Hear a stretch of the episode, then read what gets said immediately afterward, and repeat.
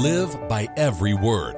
That is the challenge and the opportunity the Bible gives to you. This program examines the actual words that have proceeded out of the mouth of God Himself so we can use them to guide our paths and live by them in our everyday lives. This is Live by Every Word. Thanks for joining me today here on Live by Every Word. I'm Dwight Falk. This is Trumpet Radio 101.3 KPCG. We're online at kpcg.fm and we have a live link at thetrumpet.com as well. And all of our programming is available in podcast form, and you can get those wherever you like to get your podcasts. Well, you've probably noticed we live in a world that is becoming more and more divided all of the time. There's racial division, that's a major problem in many parts of the world, not just the United States, but many parts of the world and the United States as well. Political division is growing. There's a division between rich and poor, old and young, male and female. Pretty much any group uh, will be pitted against another group of some kind. Division everywhere, and it's getting worse. Where does that division come from? Where does it come from? Let's look at a few passages to notice this. And uh, if you have a Bible handy, you could get it out. We could look at these together. Let's look at uh, Revelation 12 and verse 10. We'll start in Revelation 12 and verse 10. Let's pinpoint where division comes from. It says, And I heard a loud voice saying in heaven, Now is come salvation, and strength, and the kingdom of our God, and the power of his Christ. For the accuser of our brethren is cast down, which accuse them before our God day and night. Satan here is exposed as being an accuser. He accuses the people of God, but also that's the spirit that uh, he has. The spirit of accusation comes from Satan. And so much of the division in today's world is one group accusing another. Satan accused Job. You might remember that history from the book of Job. He accused Job of all kinds of things. That's the way Satan thinks. He's an accuser. And that causes a lot of division when one group accuses another, one person accuses another. And uh, we see more here in Ephesians 2. Ephesians 2 and verse 2. This is talking about Satan also and showing us something else about him and his thinking. It says, Wherein in time past you walked according to the course of this world. So, in other words, the way that most people are going. According to the prince of the power of the air, that's Satan the devil, the spirit that now works in the children of disobedience. And so we read here that Satan broadcasts. He broadcasts division and hatred, and he is stirring people up to blame and attack others, to be bitter, to be divided. Notice this quote from the Herbert W. Armstrong College Bible Correspondence course. This is a free course that you can sign up for at thetrumpet.com. If you haven't done so, please sign up for it. It says Satan, the prince of the power of the air, influences mankind by broadcasting his moods and attitudes of vanity and selfishness to the human spirit in each individual. Humans unwittingly accept and express these attitudes as their own Human nature is actually Satan's nature expressed in humans. And because they have been deceived, they are unaware of this spiritual broadcasting by Satan and do not even know that they have been deceived. It's very common for people to accuse somebody else to be divided against them, and because there's a vanity, one person's vanity against another person's vanity, or one group's vanity against another group, and, and selfishness. And that doesn't lead to anything except for division and destruction. And that's what Satan's broadcasting. He hates mankind, he hates God, he hates God's plan, and he wants to destroy it. So we don't want to get caught up in Satan's divisive thinking. It's so strong on this earth today. We see it everywhere, we hear it, turn on the news, read the headlines. So much division. And we don't want to think that way. We want to think like God thinks.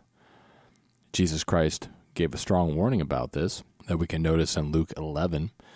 This is a famous passage mm, because it was used also by Abraham Lincoln. Luke 11 and verse 17. Jesus Christ says, But he, knowing their thoughts, said unto them, Every kingdom divided against itself is brought to desolation, and a house divided against a house falls. That's the way it is. If there's division, well, then the house falls. Abraham Lincoln talked about that in the Civil War during the, that time period in the United States. That if they were divided, they couldn't stand; they would they would fall. And we look at this country today. We look at the United States, and we see a lot of division, and how true the words of Jesus Christ are. That if a kingdom is divided against itself, it's brought to desolation. The more division there is, the more desolation there is. But God doesn't think that way. God's not accusing people, He's not divisive. He unifies and He brings together. And we want to think like God thinks, but we have to understand that there is uh, some important things that we have to do. You know, the other side, I suppose, of the the thinking that people might have is that, well, Jesus Christ just you know said everything's fine and you know love everybody and all of that, and they they just go to extremes and not really look at what the Word of God says here. God is not a divider; He is not divisive. Jesus Christ did say that he brought division when he came, but of course, he was talking about the fact that when he taught the truth of God, many were opposed to it. But God is bringing people ultimately into his family. That's what he wants a unified family. And we notice the way that God thinks. Look, look at Acts 10, verses 34 through 35. Acts 10, verses 34 through 35. It says, Then Peter opened his mouth and said, Of a truth, I perceive that God is no respecter of persons, but in every nation he that fears him and works righteousness is accepted with him. See, God's not a respecter of persons. Humans get into that because of Satan's broadcasting, pitting one against another, putting one above another, that type of thinking. It's divisive, but that's not what God's like. God's not a respecter of persons, He's a respecter of righteousness.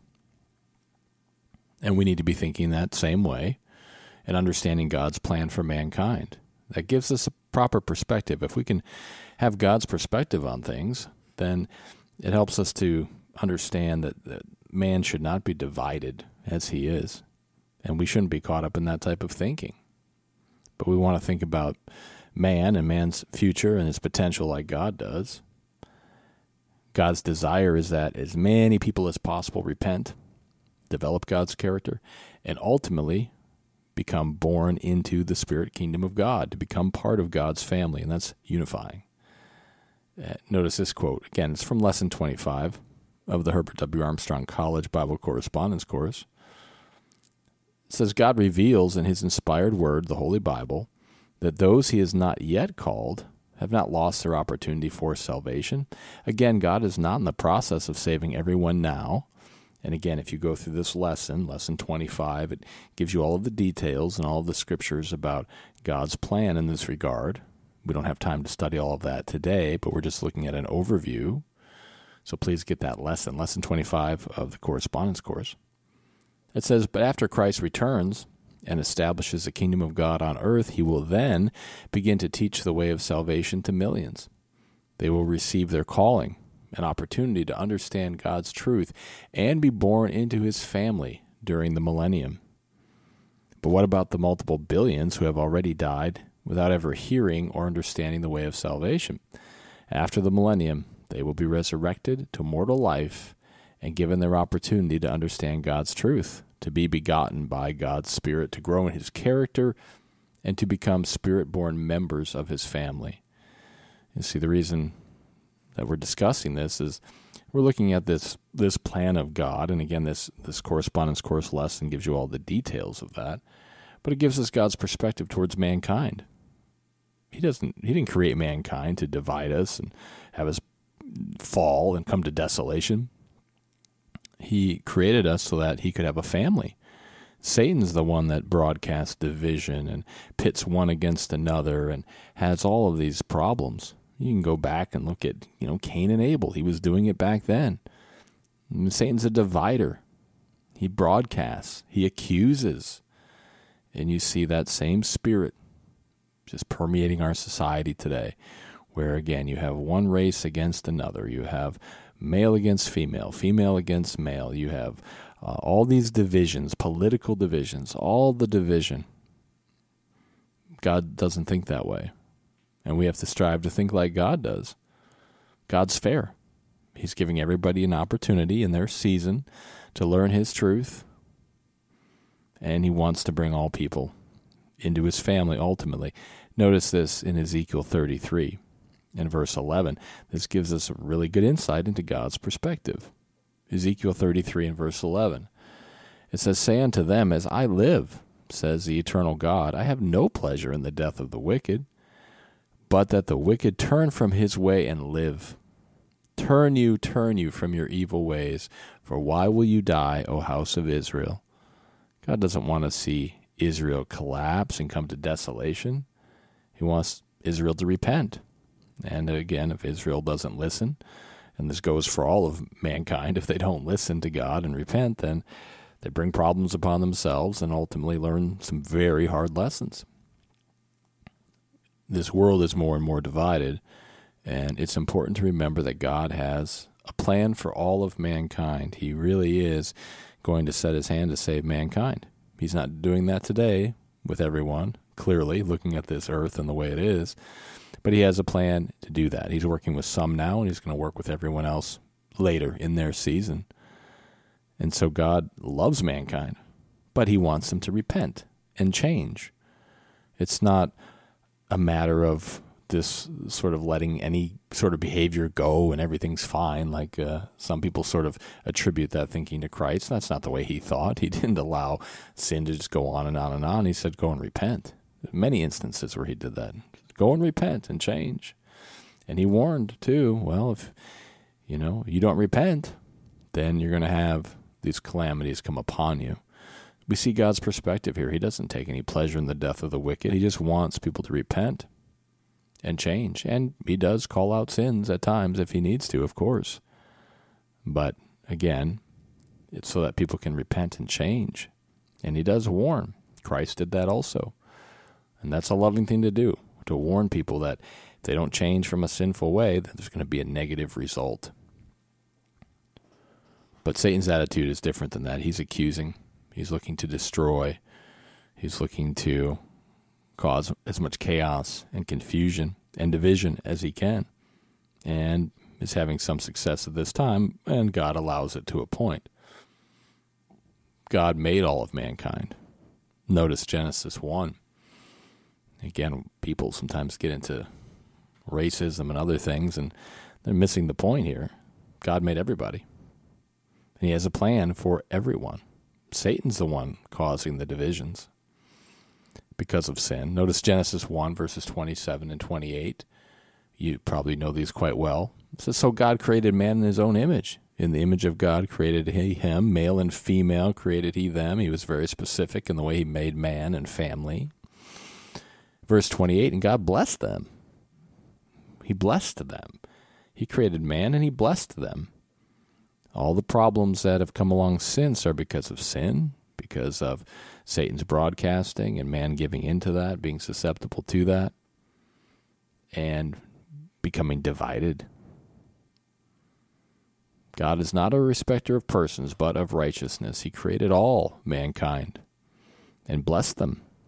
Notice 1 John 4 and verse 20. See, we need to really think about our attitude towards other people and yes, some people are causing some real trouble today, but again, they will have a chance to change that. 1 John 4 and verse 20 it says, If a man say, I love God, and hates his brother, he's a liar. For he that loves not his brother whom he has seen, how can he love God whom he has not seen? That's a very good question if people are divided and they're hateful towards one another, towards their fellow man, then how can they claim to love God?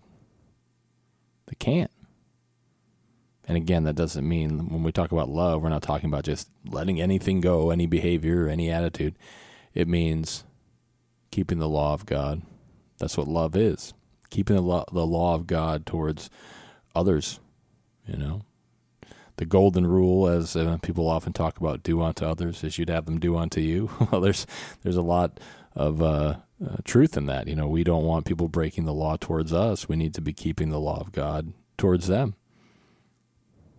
That's love. And we see that here in 1 John 5, verses 2 and 3.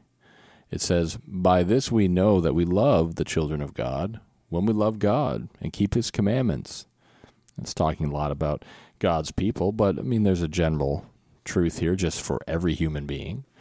It says, For in this is the love of God, that we keep his commandments, and his commandments are not grievous. See, that's specific. What is the love of God? Well, it's that we keep his commandments. We're not to be divided and be hateful towards people. We're to love each other by keeping the commandments of God.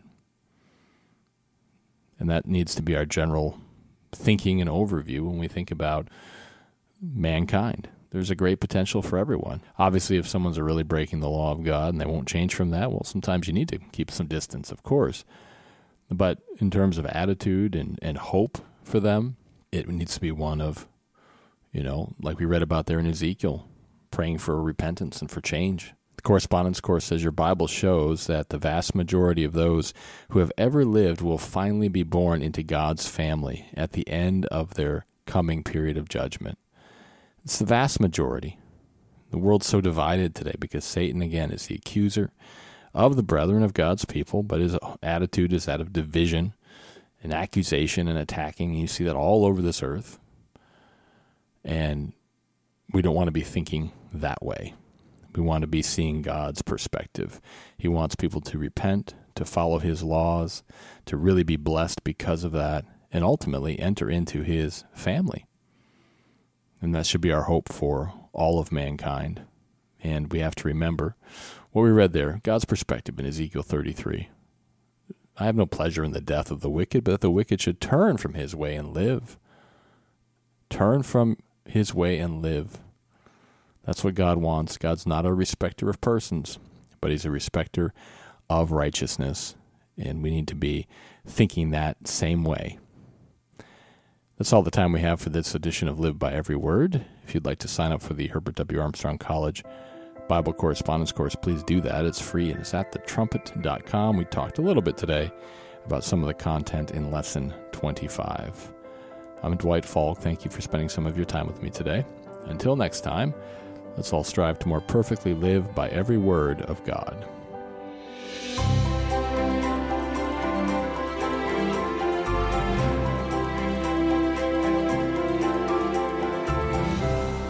You've been listening to Live by Every Word on Trumpet Radio 101.3 KPCG and online at kpcg.fm and thetrumpet.com.